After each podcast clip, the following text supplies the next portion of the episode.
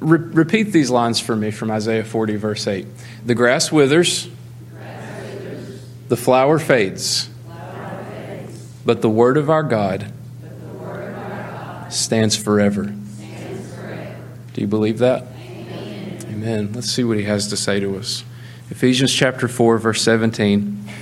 This I say, therefore, and testify in the Lord, that you should no longer walk as the rest of the Gentiles walk, in the futility of their mind, having their understanding darkened, being alienated from the life of God because of the ignorance that is in them, because of the blindness of their heart, who being past feeling, have given themselves over to lewdness, to work all uncleanness with greediness. But you have not so learned Christ, if indeed you have heard him and have been taught by him as the truth is in Jesus. That you put off concerning your former conduct the old man, which grows corrupt according to the deceitful lusts, and be renewed in the spirit of your mind, and that you put on the new man which was created according to God in true righteousness and holiness. This is the Word of God. As we continue on in our study of Ephesians 4, and Paul has been teaching us uh, who we are in Christ, about the unity that we have in Christ, the union that we have with the Son of God, but also in Him we have unity with one another. And as he's taught us about who we are in Christ and prayed for our experience of that, now as we've come through chapter 4, we're finding that he's teaching us that who we are in Christ affects what we do uh, and how we live our life. Who we are in Christ affects how we conduct ourselves in the church and in the world. And he talked about those uh, acts of unity, about humility and gentleness, patience, bearing with one another in love, maintaining unity in the Spirit in the bond of peace.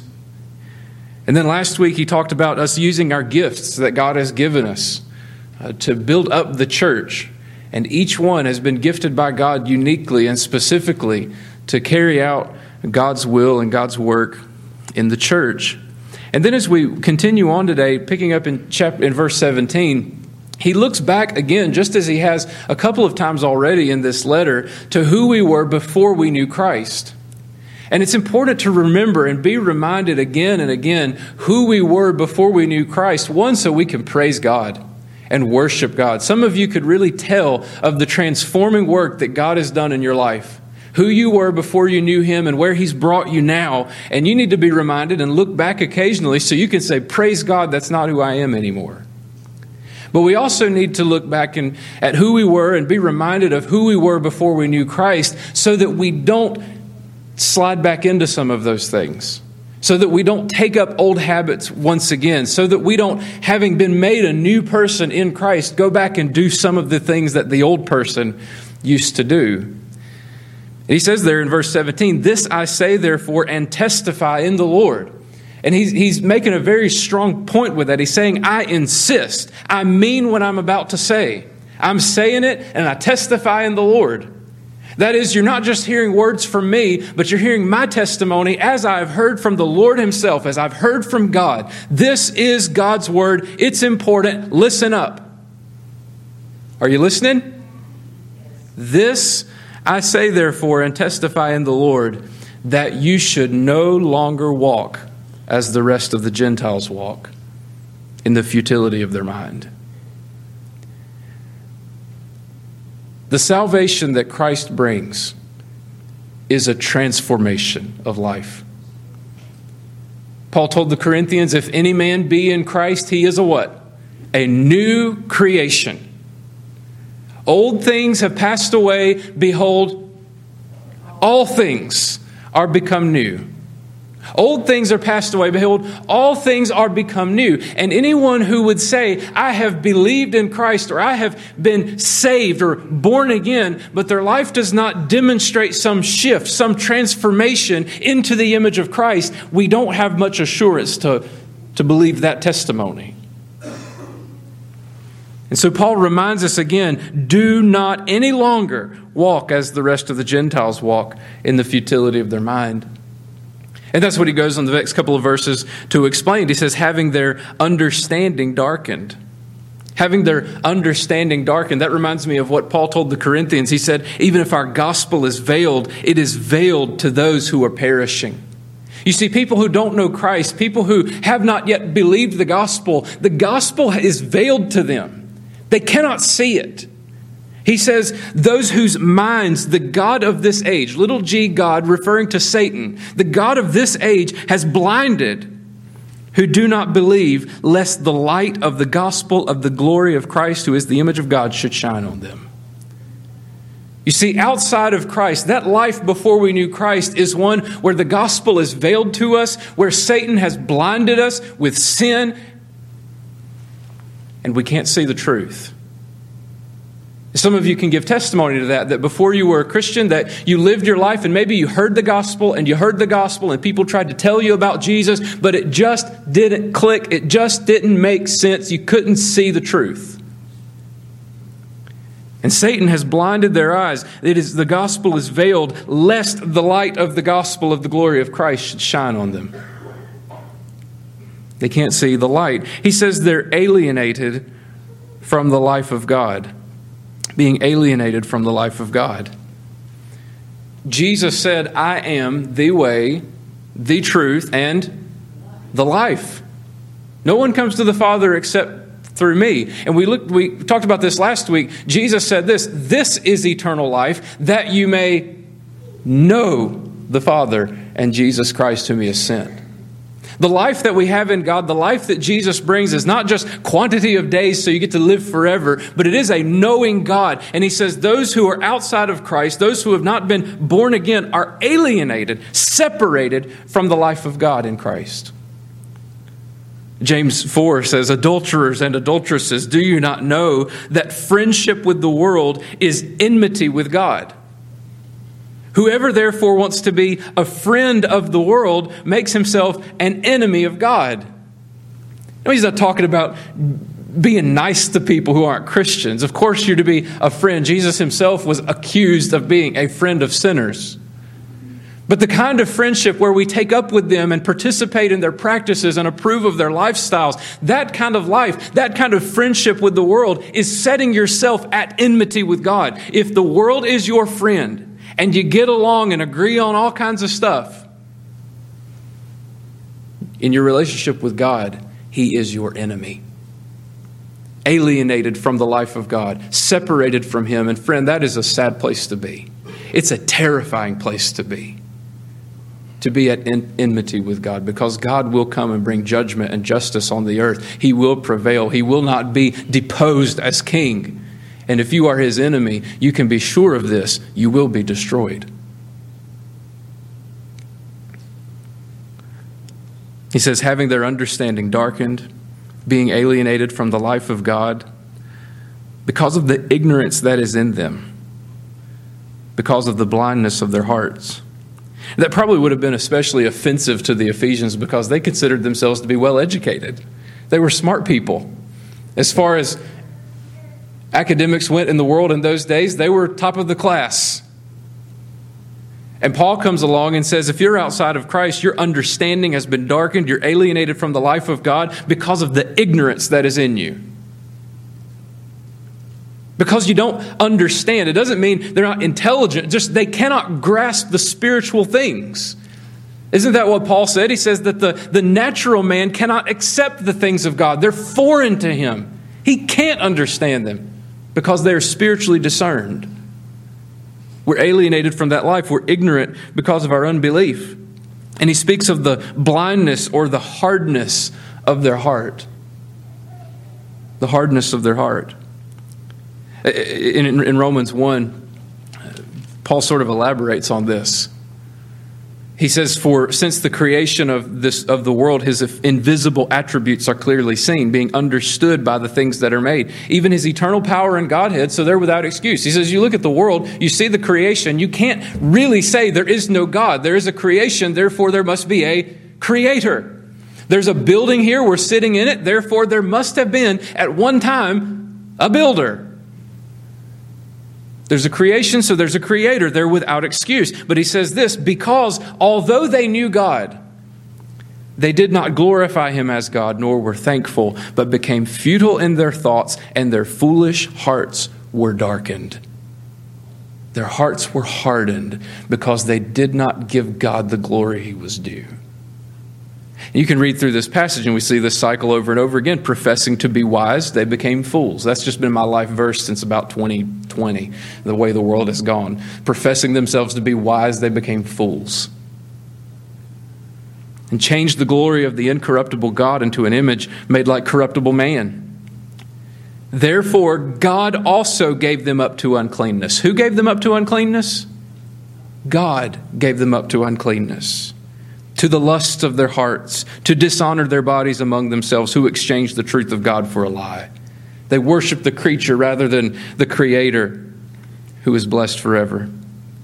He speaks of their vile passions and how that uh, men being with men and women being with women in a way that is not natural. And he says that even as they did not retain God in their knowledge, God gave them over to a debased mind. Who gave them over to a debased mind?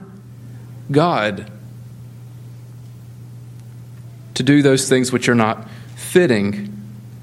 And then he, he doesn't want us just to point fingers at homosexuals. He says, being filled with all unrighteousness, sexual immorality, wickedness, covetousness, maliciousness, full of envy, murder, strife, deceit, evil mindedness, whisperers, backbiters, haters of God, violent, proud, boasters, inventors of evil things, disobedient to parents, undiscerning, untrustworthy, unloving, unforgiving, unmerciful who, knowing the righteous judgment of God, that those who practice such things are deserving of death. That list of sins there pretty well encompasses all of us. But when Paul looks at the condition of the world and those who have rejected God, he said they rejected God, they did not accept his ways, so then God rejected them. They hardened their hearts against God, so God hardened their hearts. Do you remember Pharaoh? When Moses went to deliver Israel from Egypt. And God began to send those plagues. He sent the first plague. And you would think after the first one, he would have said, Okay, let them go. But it says that his heart was hardened. God sends the second plague, and it says, Pharaoh hardened his heart. Who hardened Pharaoh's heart? Pharaoh hardened his heart against God. The third plague comes, Pharaoh hardened his heart. The fourth plague comes, Pharaoh hardened his heart. The fifth plague comes, and you know what it says? It changes. After the fifth plague, it says, God hardened Pharaoh's heart. After the sixth plague, his heart was hardened. After the seventh plague, his heart was hardened. After the eighth plague, God hardened Pharaoh's heart. And his heart was hardened forever. He rejected God. He hardened his own heart. He rejected God's word, and then in turn, in time, God gave him exactly what he wanted, and God hardened his heart. See, the absolute worst thing that God can do for some of us is to give us exactly what we want. We reject his ways. We don't follow his path. We live our lives as we please. We harden our own hearts against him. And at some point, God will say, Okay, that's how you want to live. You want to harden your heart? Let me help and God will harden your heart. See, the hard thing about preaching to, to hard hearts, and, and I don't know your hearts, I can't see your hearts, but the hard thing about preaching to hard hearts is guess what? I can't do anything to undo your hard heart.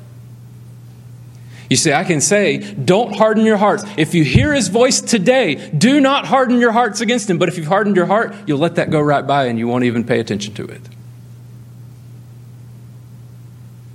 The Word of God says, do not harden your hearts, but if you've hardened your hearts, you won't care. So today, today, if you hear His voice, hear this. If you hear, do not harden your hearts. Because that's what people do when they're outside of Christ. That's how people, that's how unconverted people live. Friend, where do you stand with God?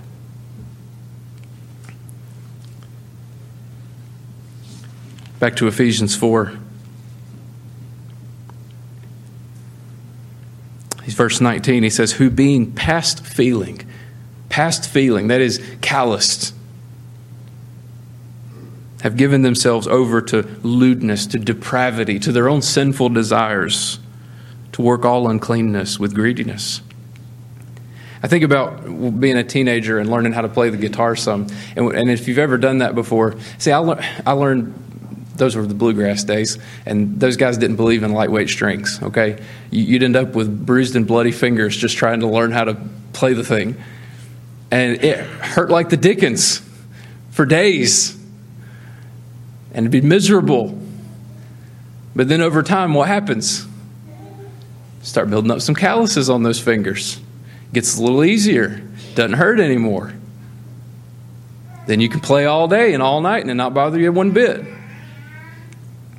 Because you've built up those calluses, you've lost feeling from the pain. Now, when you learn to play guitar, that's great. But, friends, when it comes to your sin, that's a terrible thing. 1 Timothy 4 says, speaks of those who were speaking lies and hypocrisy, having their own conscience seared with a hot iron. And friends, you've had that experience the first time you really indulge in a sin. The Holy Spirit lets you know that that was not right and it is painful. But then the next time you come around and do it, and yes, it hurt, but maybe not quite as bad as the first time. And you go on and on and on, indulging in sin, and the pain gets less and less, and eventually you build up calluses against that sin where you just can indulge with no problems at all. It doesn't hurt one bit to dive right in. Friend, that's what he means when he speaks of those who were past feeling, those who have become calloused in their sin. I think about Judas. We're told in the Gospels that Judas every so often helped himself to the money bag. He was a thief. You know, they, he was trusted, he was trustworthy because they let him be the group treasurer. But when he felt like it, he helped himself to what was in the bag. And now, the first time he did that, he probably was real paranoid about maybe somebody saw him or somebody's checking up on the numbers, and he wasn't sure that he'd get away with it. But then maybe the next time it was a little easier, and the next time it was a little easier. And then eventually, what did he do? He, his love of money took him to the point where he wasn't just content to take what was in the money bag, but he sold the Lord Jesus Christ for silver and betrayed him.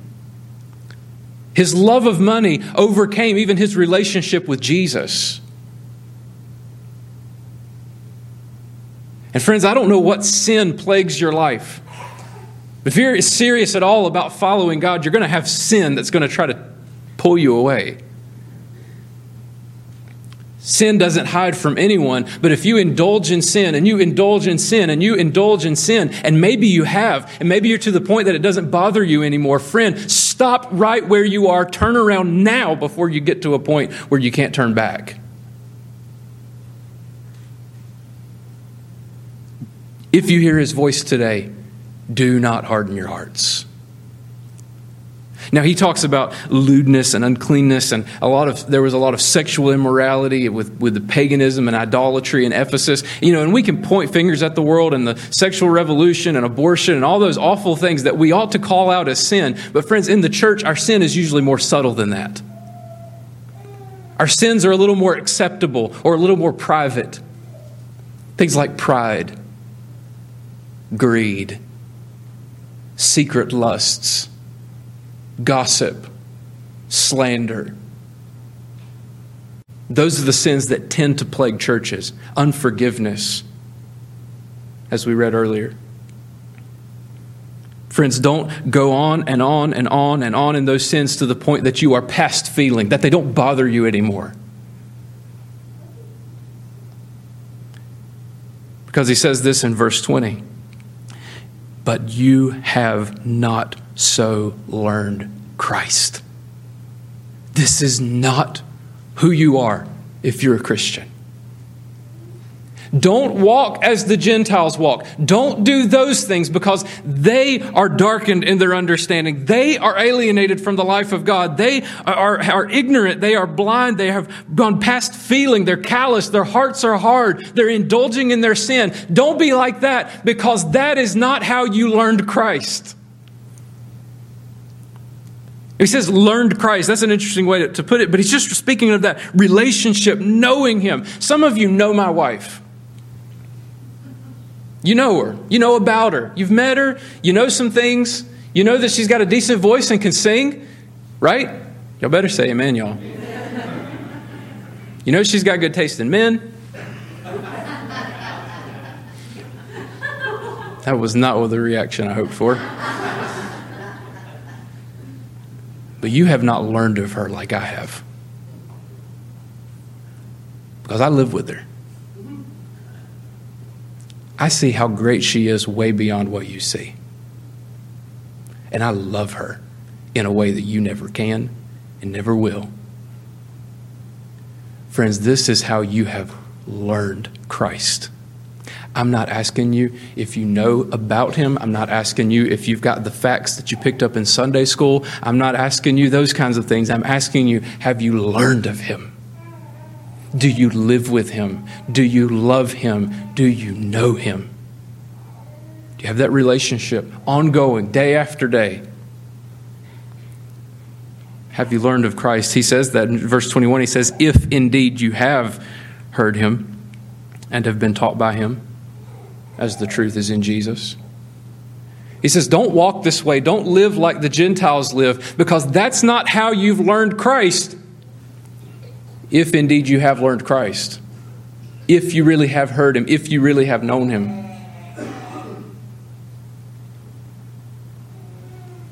See, there's the possibility that you have learned of Christ, that you have been made a Christian. You've come to know him in a saving way, but maybe you've momentarily forgotten who you are in him and returned to some of those old ways. That's a possibility. And we'll deal with how to address that in just a moment. But there's also the possibility that you've not learned Christ at all and you are lost and dead in your sins. Friend, if your life is characterized by sin, if your life is marked by an understanding that's darkened, alienated from the life of God, ignorant towards the things of God, blind and hard in your heart, calloused over your sin, there's a very real possibility that you just need to be born again. There are people all across this country. There are people sitting in churches this morning who have professed faith in Jesus. They've, they've prayed the sinner's prayer. They've been baptized and they come and they sit on their church pew, but they are just as lost as any sinner out on the street. And when they die, they will face God in judgment and go to hell. And I don't say that with any pleasure, I say that as a warning. Search your heart. Have you learned Christ? Have you truly heard him? He says. Jesus says, Come to me, all you who labor and are heavy laden, and I will give you rest. Take my yoke upon you and learn of me, for I am gentle and lowly in heart, and you will find rest for your souls. My yoke is easy, my burden is light. Friend, have you heard his voice? Have you come to him in that way? Are you resting in Christ?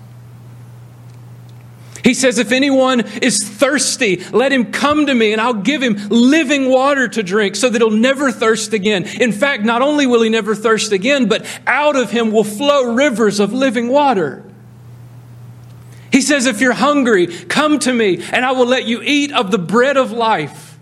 You'll never hunger again. Have you heard him? Have you been taught of him? Have you truly learned Christ? Oh, friend, if you have not, hear his voice today. And if you hear his voice today, do not harden your hearts. Come to him.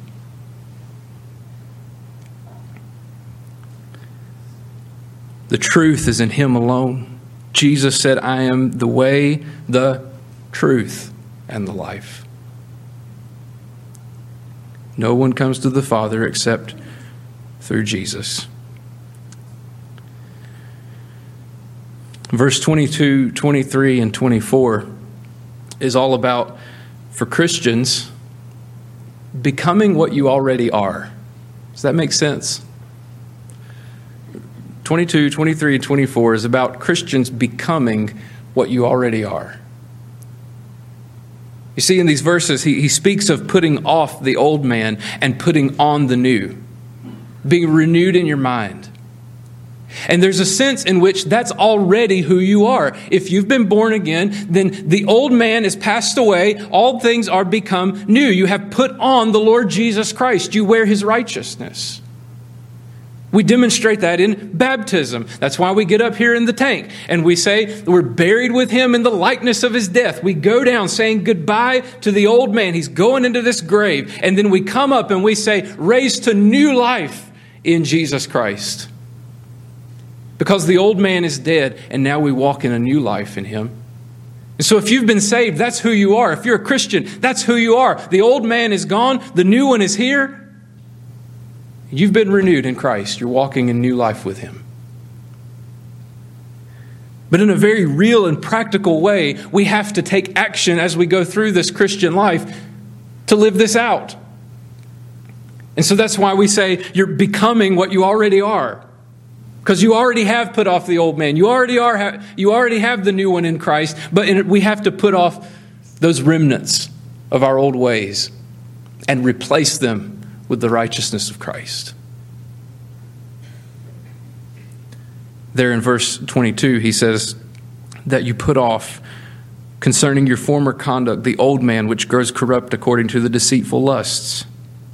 That word put off, it's the language of taking off clothes. It'd be like just if I took off my jacket here and threw it down on the, the front row. But it also speaks of this, this swift, decisive action in our house with two boys, ages six and two, we go through a lot of band aids. Sometimes they're on me because, never mind.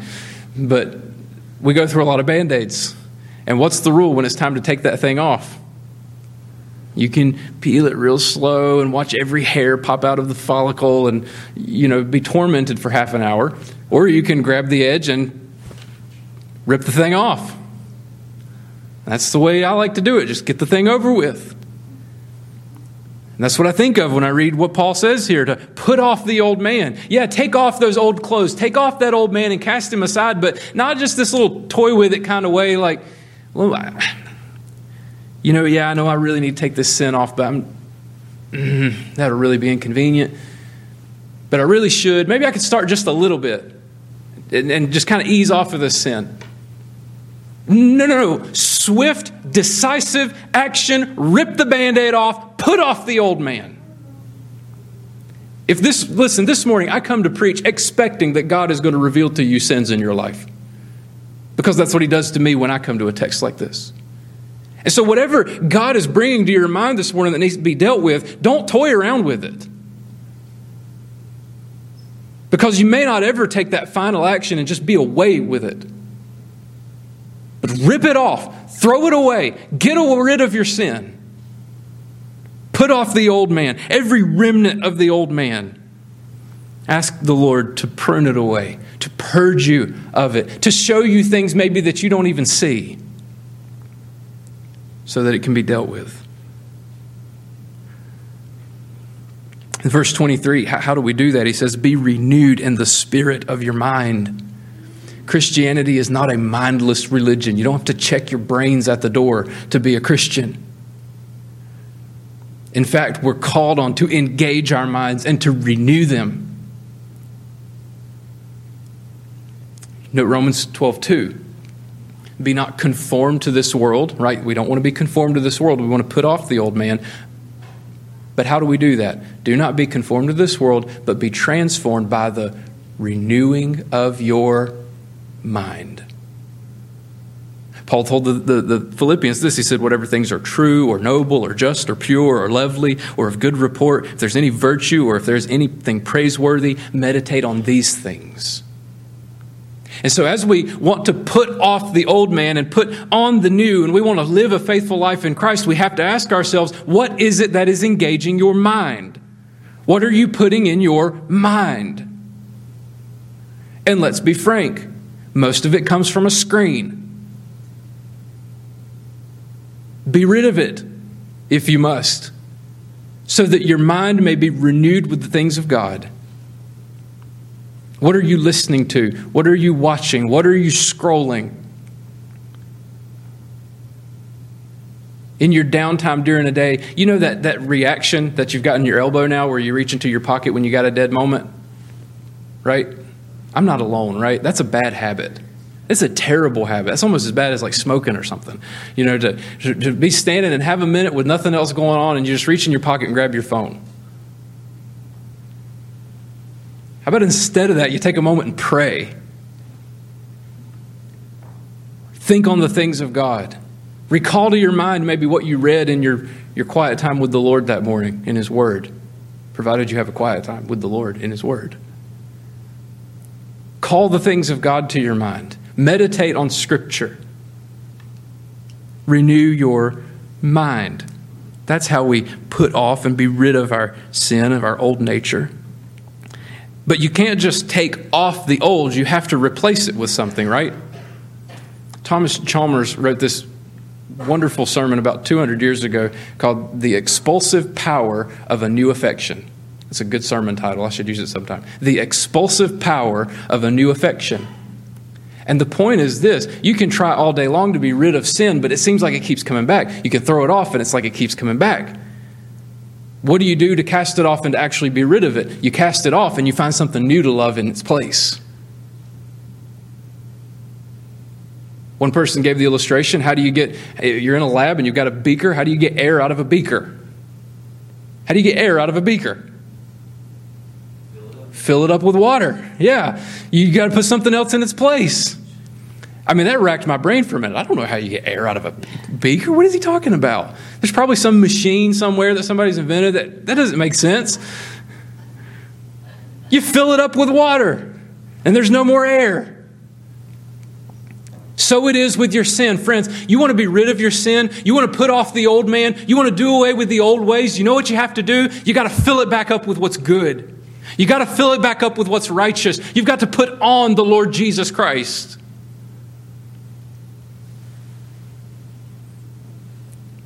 Romans 13, verse 12, he says, The night is far spent and the day is at hand. Therefore, let us cast off the works of darkness and let us put on the armor of light. Verse 14, he says, But put on the Lord Jesus Christ and make no provision for the flesh to fulfill its lust.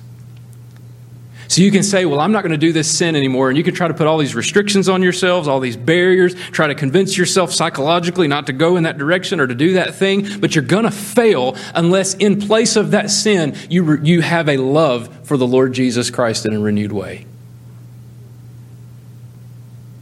See, if you're dealing with lust, then you need to replace it with pure mind. If you're dealing with anger, you've got to replace it with self control. If you're dealing with bitterness, you've got to replace it with forgiveness and compassion. If you're dealing with gossip and slander, you've got to replace it with edifying speech that builds up.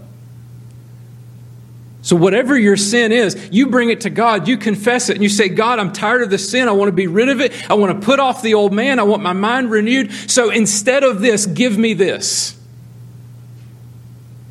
Lord, I give you this. I cast off this sin, this besetting sin that I can't seem to shake, and I'm asking you to replace it in my heart with something righteous. You think God doesn't want to hear that prayer? You think that's one he'll say, Well, I don't know if I want to answer that today or not. Of course, God wants you to do that. He's commanded us to put off the old man, to be renewed in our mind, and put on the new man, which was created according to God in true righteousness and holiness. Because our new nature is that of God. It is, we are partakers of the life of God in Christ. And that's what He wants to produce in us. He wants to make us more and more every day like Jesus. And so we need to just pray now, okay? I'm done with my Bible, I'm setting it aside. Bow your heads because you can't just come to a passage like this and walk away like nothing's happened. If you do, then your heart is hard. And you're the very one that needs to hear it.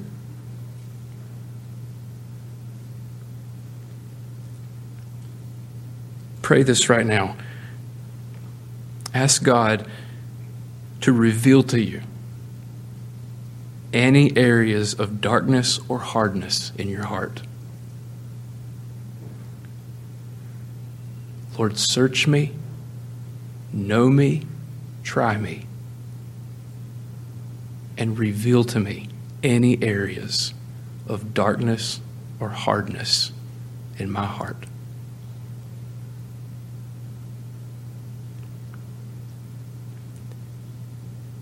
Whatever it is that the Lord brings to your mind as we sit quietly,